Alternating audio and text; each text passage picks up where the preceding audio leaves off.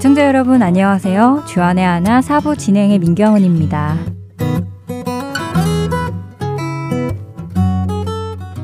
12월 26일입니다. 올 한 해 남은 날수가 다섯 손가락 안에 들게 되었네요. 언제나 그렇듯이 한 해를 돌아보면 아쉬움도 한가득, 후련함도 한가득, 그리고 주님이 행하신 일들로 인한 감사함도 한가득 느껴지는 것 같습니다. 조금 더 사랑할 걸, 조금 더 양보할 걸, 조금 더 욕심을 버릴 걸, 화냄을 더 참아볼 걸, 이라는 아쉬움도 있고요. 옛것은 지나가고 새 것이 오는 후련함, 반가움이 또 마음 한켠을 차지하고 있습니다. 그리고 무엇보다 오늘날까지 저를 보살피시고 인도해 주시고 사랑을 주신 하나님께 감사합니다. 사실 올 한 해를 보내면서요. 몇몇의 시간들은 감사한 마음이 사라지고 불만과 불신, 불평이 가득하기도 했었습니다. 세상 것에 욕심이 나고 주변 사람들을 보고 스스로 비교하며 흔들리고 하나님께 감사하기보다는 왜 상황이 이렇게 되었느냐며 따지기도 했었는데요. 지나간 것에 대한 후회보다는 다시 주님 앞에 마음을 정돈하며 내년에는 그러지 않으리라 다짐하며 한 해를 마무리하고 싶습니다. 전도서에 이런 말씀이 있었습니다. 사람들이 사는 동안에 기뻐하며 선을 행하는 것보다 더 나은 것이 없는 줄을 내가 알았고, 사람마다 먹고 마시는 것과 수고함으로 낙을 누리는 그것이 하나님의 선물인 줄도 또한 알았도다. 전도서 3장 12절과 13절의 말씀입니다. 하나님의 선물에 감사하는 저와 여러분들 되시기를 소망하면서요. 첫 찬양곡 함께 하시겠습니다.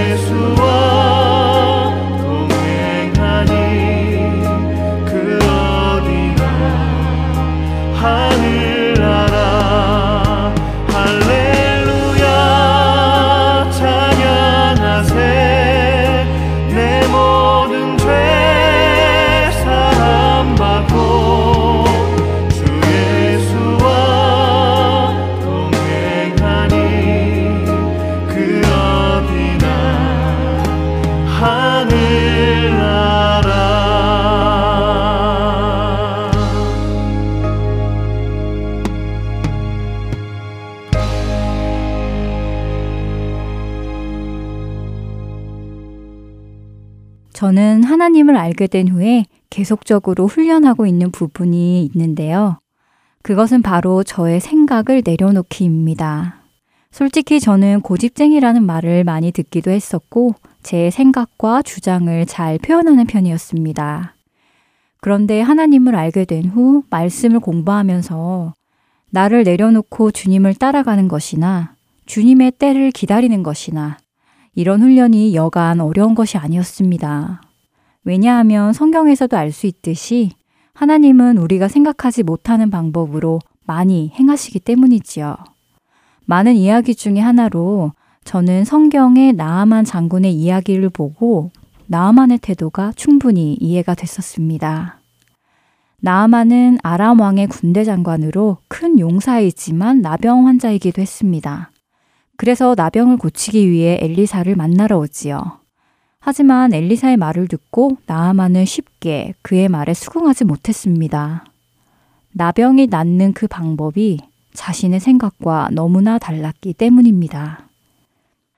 나아만이 이에 말들과 병거들을 거느리고 이르러 엘리사의 집 문에 서니 엘리사가 사자를 그에게 보내 이르되 너는 가서 요단강에 몸을 일곱 번 씻으라 내 살이 회복되어 깨끗하리라 하는지라 나아만이 노하여 물러가며 이르되 내 생각에는 그가 내게로 와서 서서 그의 하나님 여호와의 이름을 부르고 그의 손을 부위 위에 흔들어 나병을 고칠까 하였도다. 다메색강 아바나와 바르발은 이스라엘 모든 강물보다 낫지 아니하냐. 내가 거기서 몸을 씻으면 깨끗하게 되지 아니하랴 하고 몸을 돌려 분노하여 떠나니. 보통 병이 낫기 위해서는 환자의 환부에 의사가 손을 대어야 할 것입니다. 약을 써서 할 것이고요. 당시 나아만이 가지고 있던 나병이라면 의사가 손을 대더라도 나을 수 없는 병이었고 약도 없는 병이었습니다. 그렇기에 나아만은 하다못해 엘리사가 자신에게 나와 환부의 손을 얹고 자신의 하나님을 불러가며 기도라도 해주어야 낫지 않겠느냐고 생각하고 있었습니다. 그의 그런 생각은 어찌 보면 너무 당연했지요. 그렇지 않고 강물에 씻어 나아질 병이라면 그가 이곳에 올 이유가 없었기 때문입니다. 그러나 그가 깨닫지 못한 것이 하나 있었습니다. 그것은 그가 가지고 있는 나병이 고침을 받게 되는 것은 효염 있는 강물의 환부를 씻는 것이 아니라 하나님의 말씀에 순종하느냐 하지 않느냐의 문제라는 것이었지요. 만약 그때 나아만 장군이 자신의 생각을 고집하며 자신의 이성으로는 이해가 되지 않는다며 발걸음을 돌려 아람으로 돌아갔다면 나아만은 나병을 고침 받을 수 없었을 것입니다.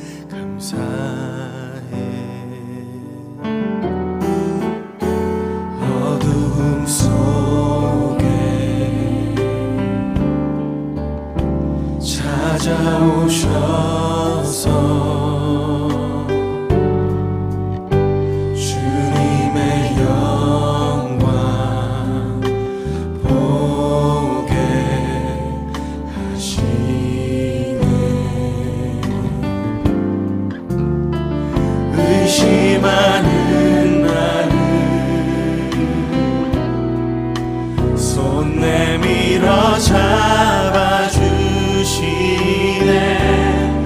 두려움만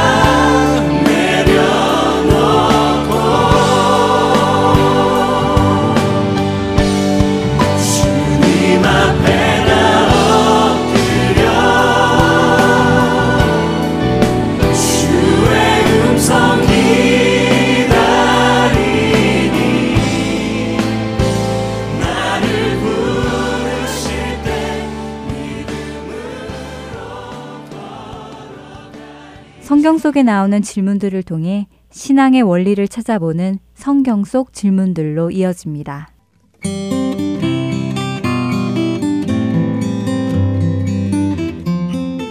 애청자 여러분 안녕하세요. 성경 속 질문들 진행의 최소영입니다. 성경 속 질문들 오늘로 벌써 마지막 시간이 되었는데요. 마지막으로 성경에 나온 어떤 질문을 여러분들과 함께 나눌까 기도하고 고민하다가요. 정말 중요한 질문이라고 생각되는 질문을 찾아보게 되었습니다. 이 질문은 우리 각자가 대답해야 하는 가장 중요한 질문이라고 생각되는데요. 바로 마태복음 16장 15절 말씀으로 예수님께서 제자들에게 물으셨던 질문입니다. 너희는 나를 누구라 하느냐? 이 질문은 예수님께서 빌립보 가이사랴 지방에 이르렀을 때 제자들에게 물으신 말씀이지요. 빌립보 가이사랴는 갈릴리 바다에서 북쪽으로 25마일 정도 떨어진 곳입니다. 이 지역은 그 당시 분봉왕 빌립이 로마의 황제에 대한 존경심을 나타내기 위해 황제의 이름을 따서 가이사랴라고 붙인 것이었지요. 이곳은 예전에는 바알 숭배의 중심지였고 나중에는 그리스 신을 예배하는 곳이 되었으며 예수님 시대에는 로마 황제를 숭배하는 도시였습니다. 역사적으로 끊임없이 우상을 섬기는 도시였던 것이지요. 이러한 우상 숭배의 도시에서 예수님은 제자들에게 너희는 나를 누구라 하느냐 하고 물으신 것입니다. 그런데 사실 예수님께서는 이 질문에 앞서 다른 질문을 먼저 하셨는데요. 바로 사람들이 인자를 누구라 하느냐 하고 물으신 것이었지요. 사람들이 인자를 누구라 하느냐 하고 물으신 예수님의 질문에 제자들은 이렇게 대답합니다. 더러는 세례 요한, 더러는 엘리야, 어떤 이는 예레미야나 선지자 중에 하나라 하나이다. 이 대답은 이 당시 많은 사람들이 예수님에 대해 어떻게 이해하고 있었는가 하는 것을 보여주는 것인데요. 어떤 사람들은 세례 요한과 마찬가지로 회개의 메시지를 전하는 예수님을 보며 죽은 세례 요한이 다시 살아났다고 생각했던 것 같습니다. 또 어떤 사람들은 기적을 행하시는 예수님을 보며 엘리야를 떠올렸을 것이고 또 어떤 사람들은 하나님의 말씀을 전하는 선지자 중 하나라고 생각했던 것이지요. 그들이 생각했던 이런 구약의 선지자들이나 세례 요한은 모두 오실 메시아를 준비한 자들이었지만 그들 자신이 메시아는 아니었습니다. 아쉽게도 예수님 시대의 많은 사람들은 메시아이신 예수님을 보면서도 예수님을 이런 선지자 중 한 명이라고만 여겼습니다. 예수님께서 제자들에게 묻고자 하셨던 참된 질문은 사람들이 나를 누구라 하느냐 하는 이 첫 번 질문이 아니라 너희는 나를 누구라 하느냐 하는 두 번째 질문입니다. 그래, 사람들은 나를 세례 요한, 엘리야 혹은 선지자 중 하나라고 생각하는구나. 그렇다면 너희는 나를 누구라 하느냐 하고 묻고 계신 것이지요. 그리고 이 질문에 대한 베드로의 대답은 너무나 유명해서 여러분들 모두 잘 알고 계실 것입니다. 주는 그리스도시요 살아계신 하나님의 아들이시니이다. 그리스도는 헬라어 단어이고 이것은 히브리어 메시아와 같은 의미인데요. 그리스도, 메시아는 모두 기름 부음을 받은 자를 뜻합니다. 구약에서 기름 부음을 받은 자들은 선지자, 제사장, 그리고 왕이었지요. 그리스도 또는 메시아라는 말은 이 세 가지 직분들을 모두 하나로 묶어서 하나님의 정권을 가지고 오시는 구원자를 가리키는 말입니다. 그리고 언제부턴가 이 말은 인류를 구원하고 하나님 나라를 위해 기름 부음을 받은 그 한 사람을 가리키는 전문적인 용어가 되어버렸지요.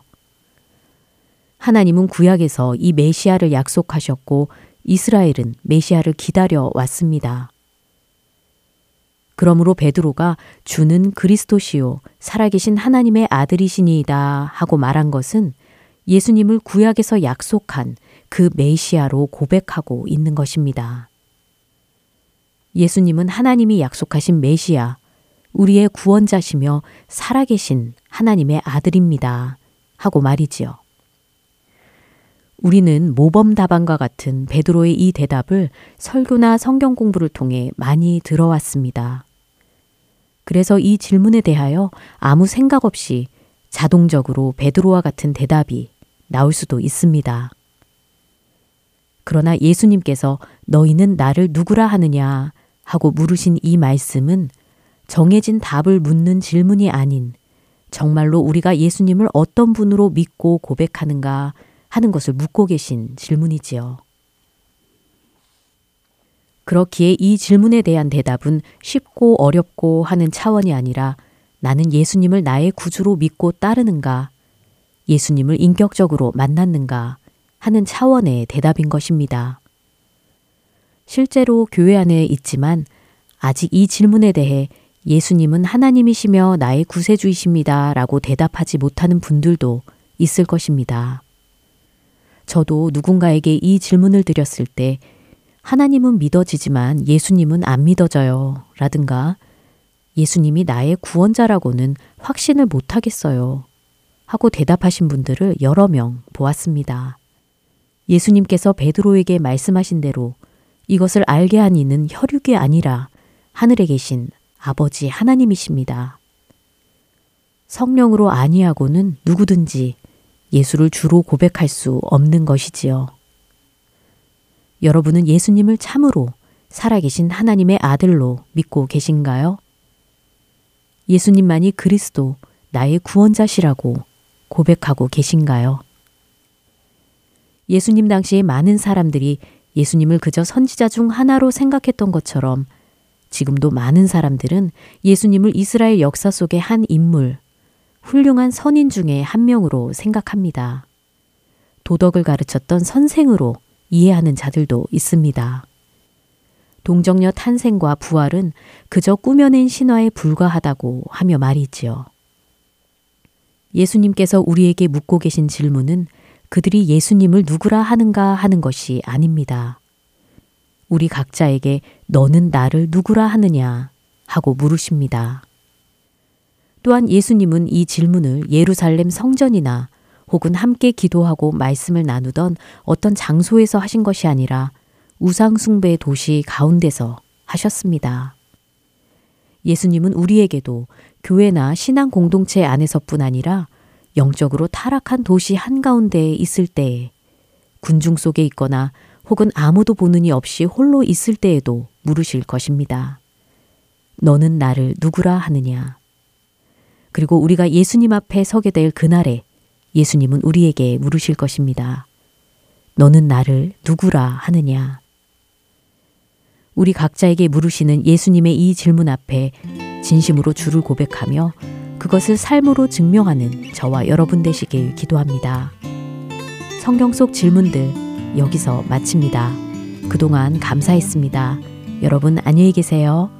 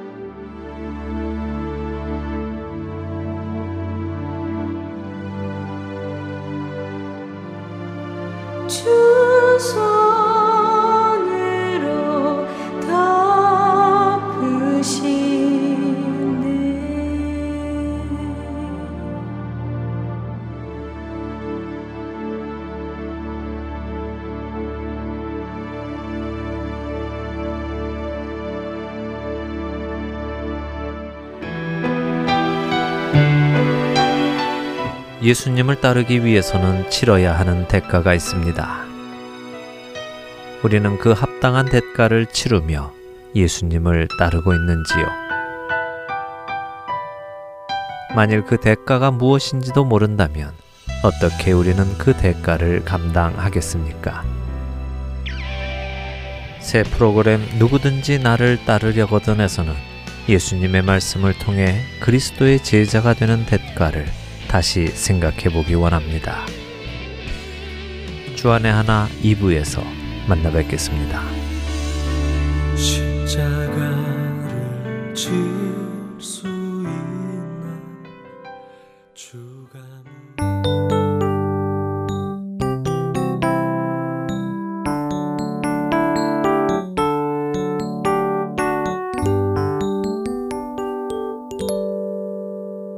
성경 강의로 이어집니다.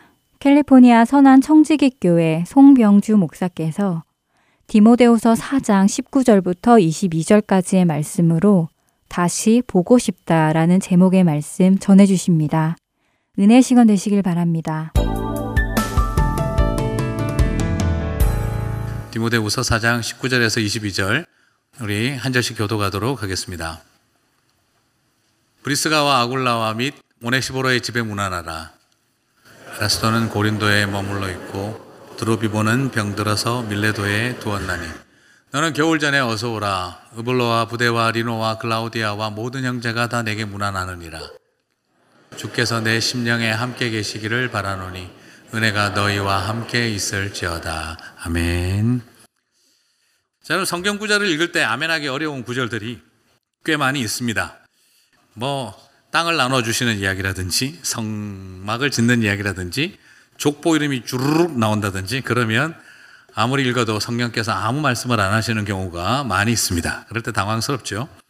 자, 그런데 그 중에 가장 대표적으로 힘들었던 거는 저는 장세기 38장.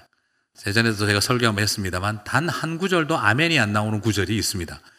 자, 그런데 그 또 우리가 부담스러운 것 중에 한 가지가 바울의 인사말을 보면은 뭐 이걸 통해 무슨 메시지를 얻을 수 있을까? 때가 있습니다. 사실 오늘 말씀 읽어봐도 뭐 무난하라 금방 이름 기억나시는 분 있나요 지금? 뭐 본 것 같긴 한데 이름도 기억도 안 나고 하여튼 무난하라 무난하라만 나온 것 같아요. 자 이걸 통해 우리는 어떤 하나님의 메시지를 은혜를 찾을 수 있을까 싶습니다.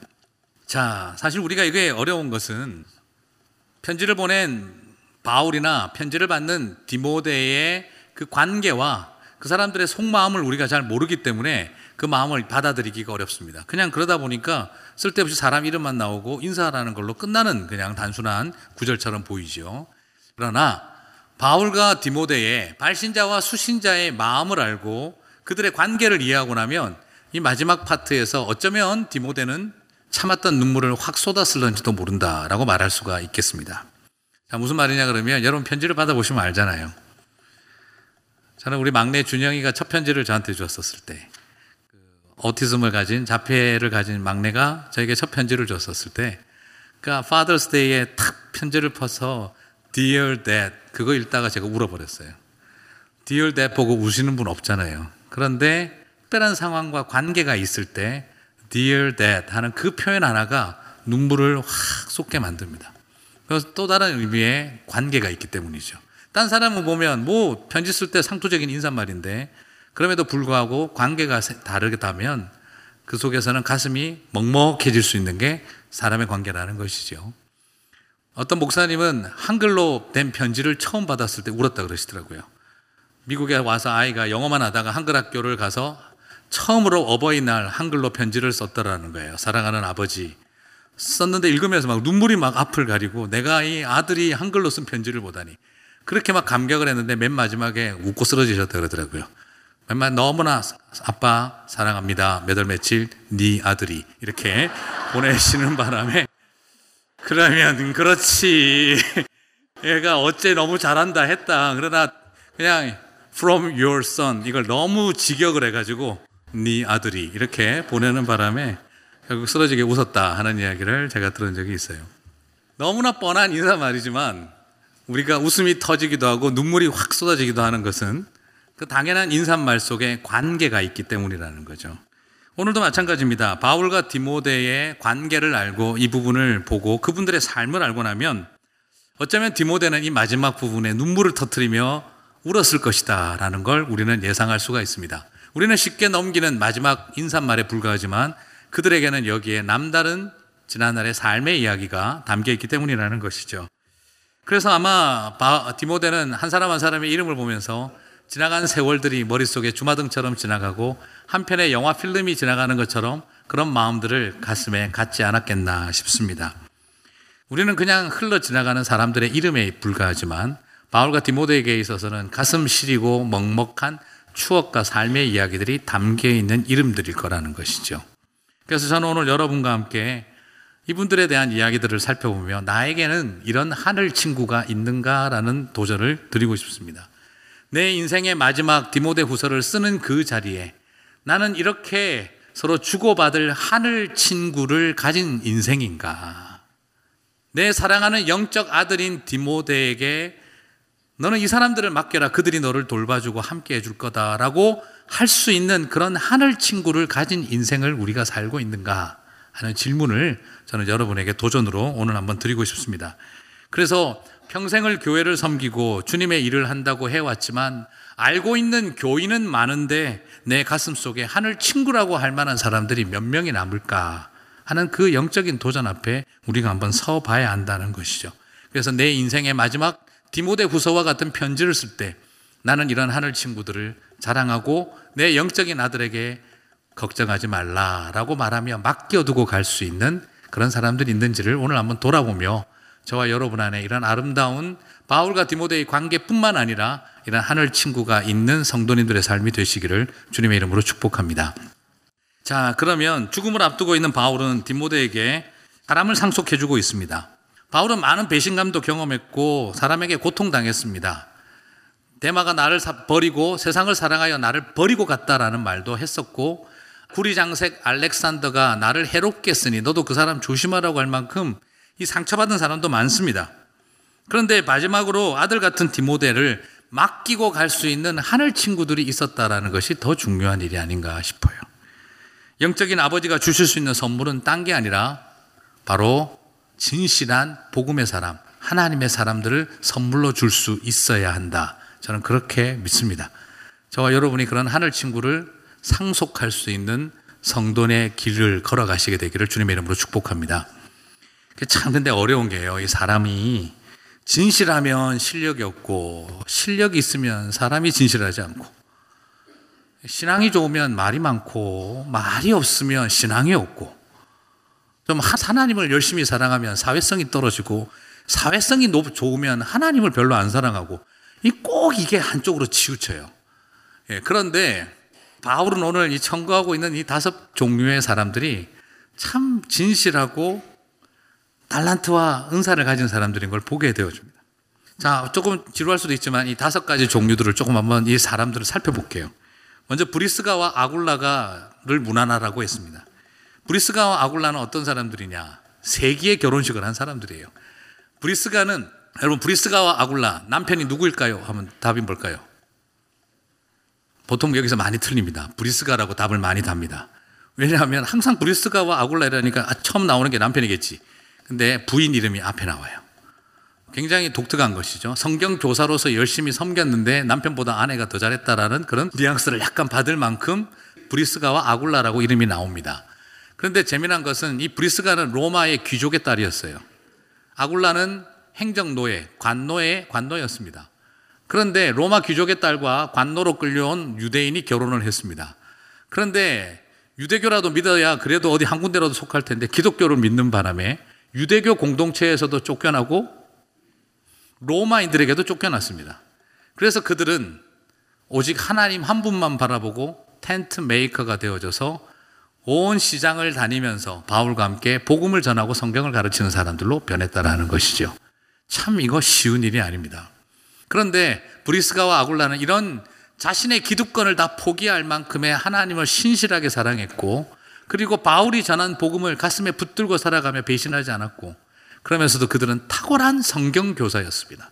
사도행전을 살펴보게 되면 유대인 출신인 제사장들과 바리새인들을 성경을 가르쳐서 예수를 믿게 만들 만큼 탁월한 성경 교사였습니다. 거기에 성경은 그 당시 구약을 말한다는 거 알고 계시죠?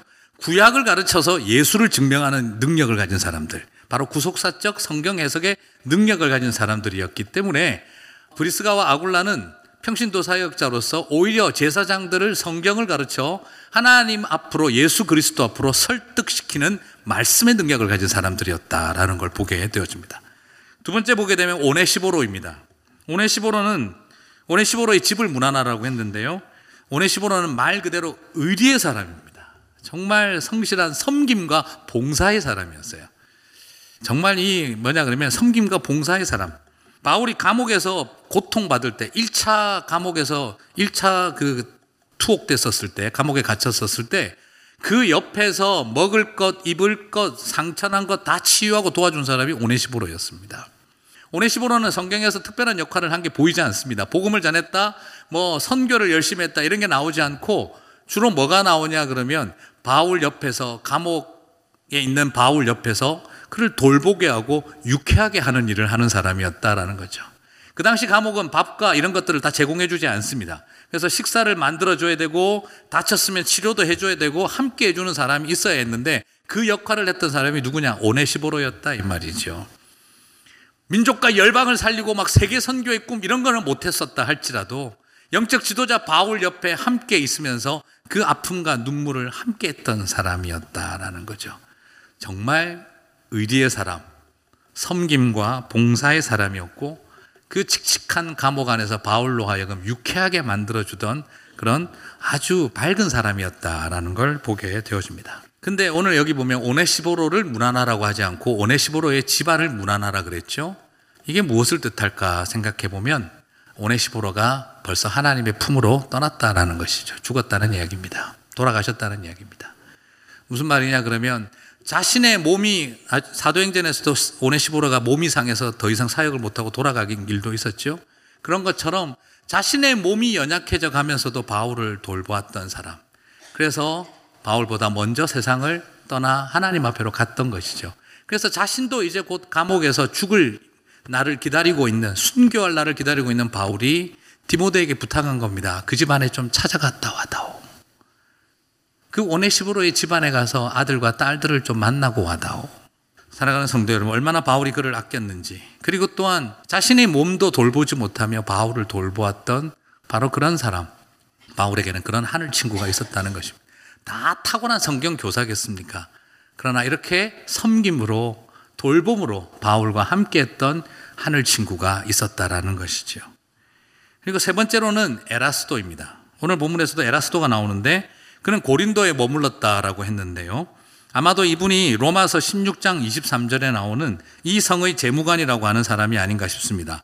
The treasurer, 그 챔벌리안이라고 하는 of the city라고 했던 그 표현이 나오는데요. 그는 그리스도인으로서 로마 행정부의 재무 담당을 역할을 하던 사람이었다는 겁니다. 재정 책임자였다라는 거예요. 고린도의 재정 책임자였다라는 겁니다. 고린도가 엄청나게 부요한 도시 아니었습니까? 그 부요한 고린도 도시의 재정 책임자가 바로 에라스토였다라는 것이죠.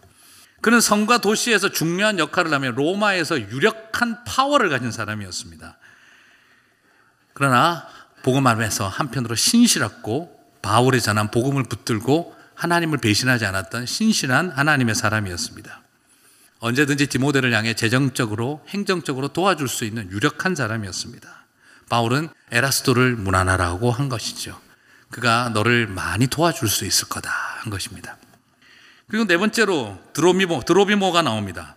드로비모는 바울이 사도행전에서 그 에베소 지역을 떠나 예루살렘으로 내려가지 않습니까? 그때 막 사람들이 슬피 울고 목을 끌어안고 울죠. 3년 동안 에베소에 있을 때 그 두란노에서 성경을 가르쳤고 그때 많은 사람들이 예수를 믿었습니다. 그래서 에베소를 떠날 때 기도하는 어떤 예언하는 사람들이 와서 예루살렘에 가면 고난이 기다린다 가지 말라고 그래도 바울은 내 심령이 불이 끓는 것 같아서 내 민족에게 복음을 전하지 않으면 안 된다. 알고 있지만 나는 간다. 그렇게 떠날 때 사람들이 와서 앞으로 다시는 바울을 보지 못할 걸 알며 슬피 울며 목을 끌어안고 입을 맞추던 그때 상황입니다.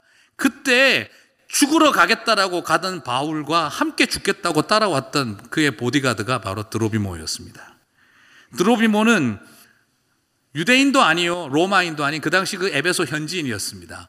그는 그런 드로비모는 오히려 에베소 교인들이 바울을 위해서 헌금하고 이렇게 부조해 준 돈을 다 짊어지고 어쩌면 돈 들고 다니면 제일 위험할 수도 있고 또 예루살렘에 가면 바울이 잘못되면 자기도 같이 당장 잘못될 텐데 그 옆에서 개나리 보침과 돈 주머니 다 들고 바울 옆을 떠나지 아니하며 함께 같이 죽으러 가지요 하고 내려갔던 사람이 바로 드로비모였습니다.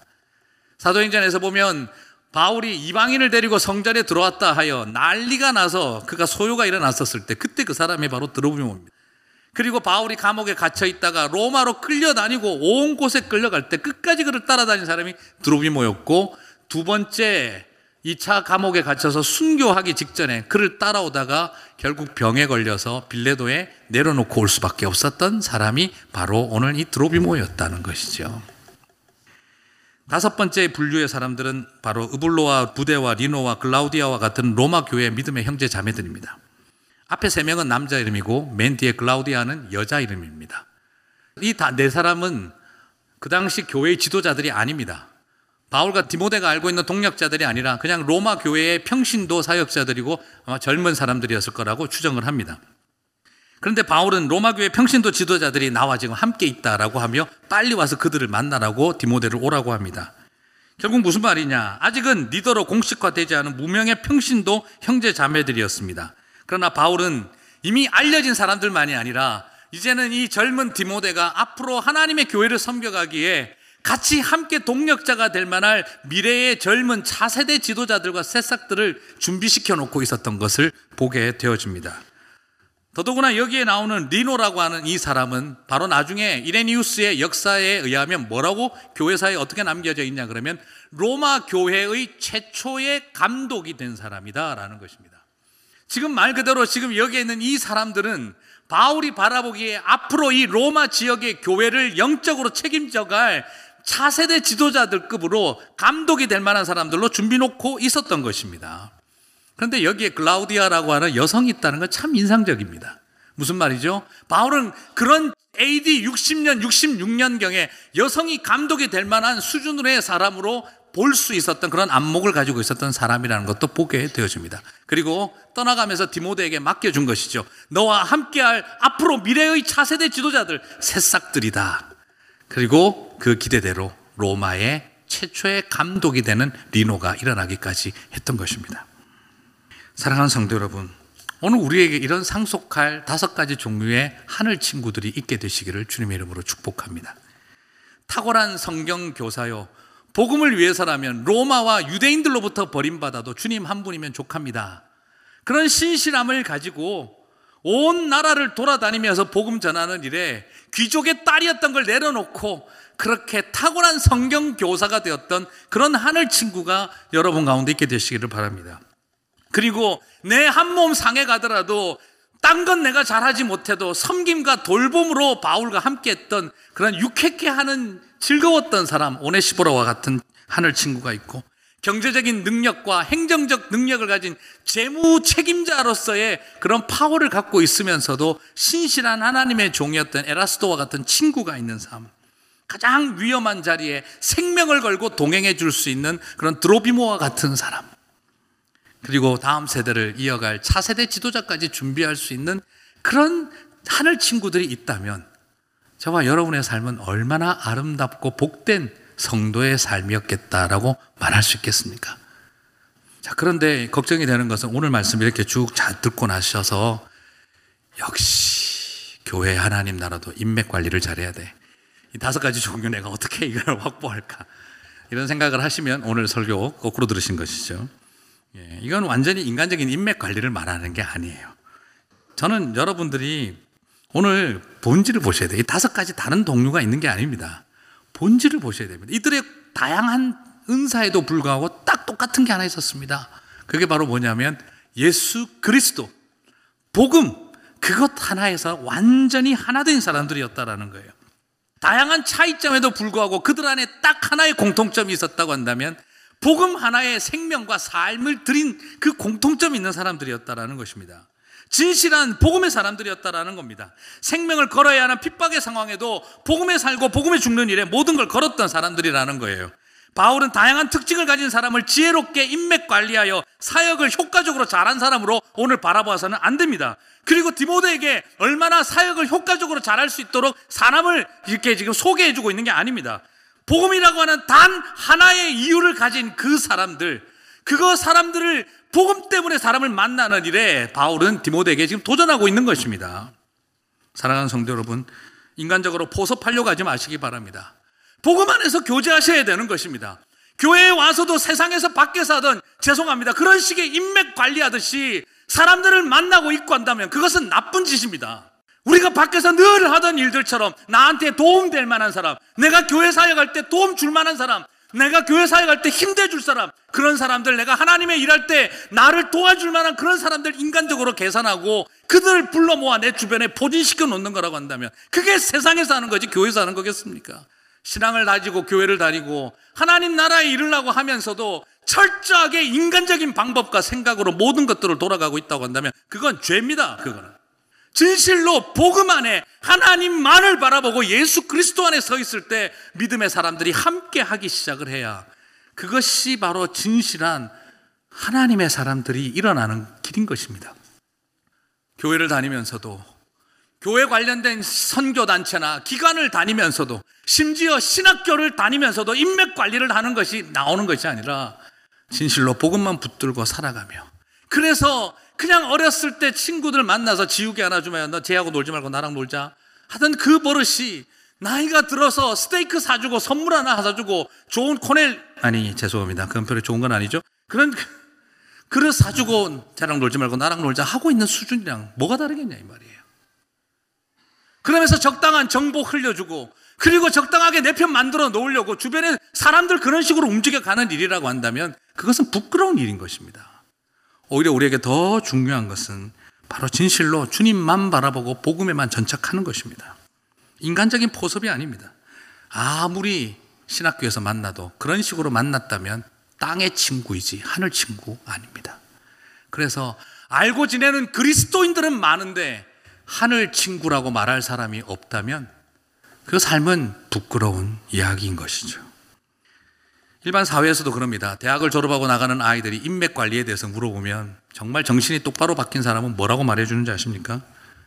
인맥을 만들기 위해서 네가 천 명의 사람을 만난다면 너는 천 명의 사람을 알게는 될 것이다. 그러나 너의 일에 최선을 다하고 그 길을 걸어가다 보면 천 명의 사람이 너를 알게 될 날이 올 것이다. 여러분, 이게 무슨 말인지 이해가 가시죠? 인맥을 관리하기 위해서 천명을 만나고 다니면 너는 천명을 알게는 될 것이다. 그러나 네가 너의 일에 최선을 다하고 섬기고 있다 보면 천명의 사람이 너를 알게 될 날이 올 것이다. 세상의 원리에서도 그리스도인들은 이렇게 살아가야 하는데 하물며 교회는 그리고 또한 믿음의 공동체라면 더 당연한 일 아니겠습니까? 주님의 일을 하면서도 우리는 인간적으로 다가갈 수 있습니다. 선교를 하고 단체를 만들고 교회를 세워가고 목사님들을 뽑아가면서 우리는 진실로 복음보다 펑션을 더 원하는 실수들을 하게 되어집니다. 그러나 진정으로 우리 안에 회복되어야 할 것은 복음의 사람, 진실한 하나님의 말씀에 전착하고 있을 때 다양한 은사를 가진 하나님의 사람들이 함께하게 되어질 줄 믿습니다. 바울은 이 편지를 보내고 나서 디모데가 이 편지를 받을 때 어떤 느낌이었을까요? 아, 오네시보로 형제님이 이제 드디어 세상을 떠나셨구나. 그의 집에 가보라고 하는 걸 보니 장례식에는 가볼 수 없었던 바울 사도 아버지가 나라도 가서 위로를 하기를 원하시는구나. 자세한 설명을 해놓지 않아도 디모데는 바로 알았을 것입니다. 자기 몸 부서져라 바울을 돌보던 오네시보로 이제 그가 벌써 세상을 떠났구나. 내가 가서 그 아들과 딸들에게 무슨 말을 해줄 수 있을까? 디모데는 생각했었고 눈물이 앞을 가렸을 것입니다. 세상에 그렇게 건강하고 힘있던 드보미모마저 아파서 밀레도에 누워 있다니 당연히 옆에 있을 줄 알았는데 왜 없나 했더니 그도 지금 아파서 밀레도에 있구나. 그렇게 우직하고 힘 좋았던 그분도 그 형제가 그렇게 아프다면 아버지 바울은 얼마나 힘들었을까. 또 드로비모를 생각하니 그의 마음속에 눈물이 앞을 가렸을 것입니다. 세상에 그 와중에도 나를 위해서 다음 세대를 위해서 이런 새싹들을 준비해 놓고 계시다니 그들이 보고 싶다. 내 아버지가 그 감옥에서 마지막으로 남겨둔 그 네 명의 형제 자매들 내가 만나고 싶다. 그들과 함께 복음의 꿈을 꾸리라. 그들과 함께 이 로마 땅을 바라보고 기도하리라. 그들을 만나고 싶다. 바오 디모데는 얼마나 그런 감격이 끌어올랐겠습니까? 이런 편지를 받는다면 우리는 마음이 먹먹할 것입니다. 우리는 성경을 읽으면서 이제 나오는 인사말 성경 다 읽었다 생각하고 침 붙여서 넘기는 마지막 페이지에 있는 19절과 22절이 우리들의 디모데 후서 4장 19절과 22절에는 침이 많이 묻어 있겠지만 그러나 디모데의 디모데 후서 4장 19절과 22절에는 눈물 자국이 더 많이 남아 있지 않겠습니까? 그것은 그것을 속에 있었던 삶이 있었기 때문인 것이죠. 솔직히 저는 이 디모데 후서 설교를 우리 교회 고별 설교로 준비를 해두고 있었습니다.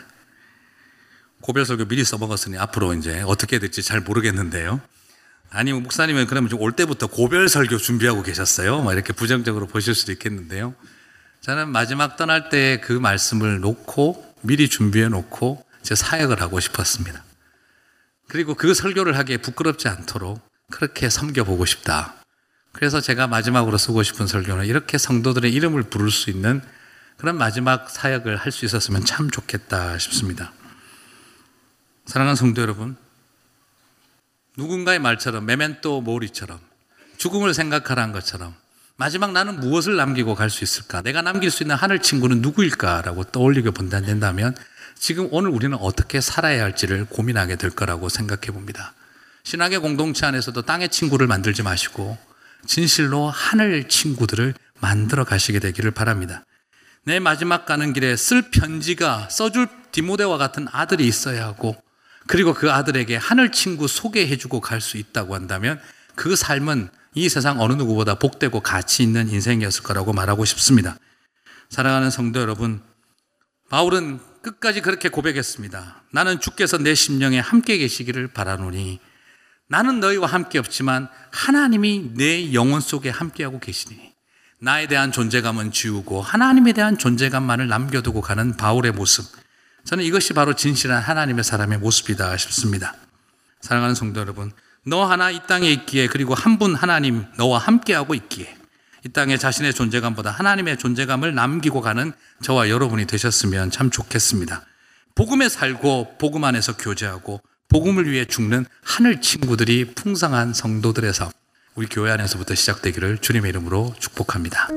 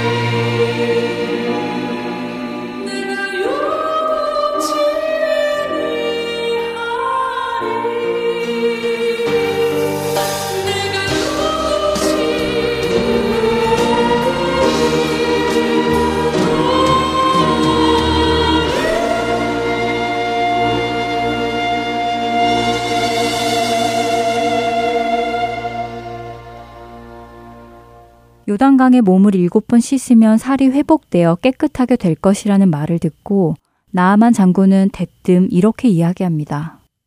내 생각에는 그가 하나님 여호와의 이름을 부르며 그의 손을 나병이 있는 부위 위에 흔들어 낫게 해야 하는 것이 아니냐라고요. 우리들의 눈으로 보았을 때는 나아만이 이야기한 방법이 더 그럴듯해 보입니다. 적어도 그렇게 해야 병이 나을 것 같다는 생각인데요. 그러나 그것은 본질을 바라보지 못하기에 생기는 생각입니다. 하지만 하나님께서 행하시는 방법은 많은 경우 우리의 생각과 다르지요. 요단 강물이 나병에 좋은 효염이 있는 것이 아니라 엘리사 선지자를 통해 전해지는 그 말을 듣고 순종하느냐, 하지 않느냐의 문제인 것입니다. 우리는 때때로 우리의 생각에, 우리의 경험에 의지하여 일을 해결해 나가려 합니다. 그렇기에 본질을 놓칠 때가 많이 있는데요. 하지만 성경은 말씀하십니다. 이는 내 생각이 너희의 생각과 다르며 내 길은 너희의 길과 다름이니라. 여호와의 말씀이니라. 이는 하늘이 땅보다 높은 같이 내 길은 너희의 길보다 높으며 내 생각은 너희의 생각보다 높음이니라. 이사야 55장 8절과 9절의 말씀입니다. 우리가 의지해야 하는 것은 우리의 생각과 경험이 아니라 하나님의 말씀이며 그분의 뜻입니다. 하나님께서 우리의 낮은 생각이 아닌 하나님의 높으신 생각과 계획으로 우리를 인도하고 계시는 것에 감사하며 앞으로 행하실 하나님의 일을 기대하는 우리 모두가 되기를 소망합니다. 하나님과 함께 연말을 마무리하며 하나님과 함께 새해를 시작하기를 소망하며 지금 이 시간 마치겠습니다. 2015년 한 해 함께 해주셔서 감사드립니다. 내년에 다시 찾아뵙겠습니다. 안녕히 계세요. 주님 손에 맡겨드리리 나의 삶 주님께 주님 손이 나의 삶 붙드네 나 주의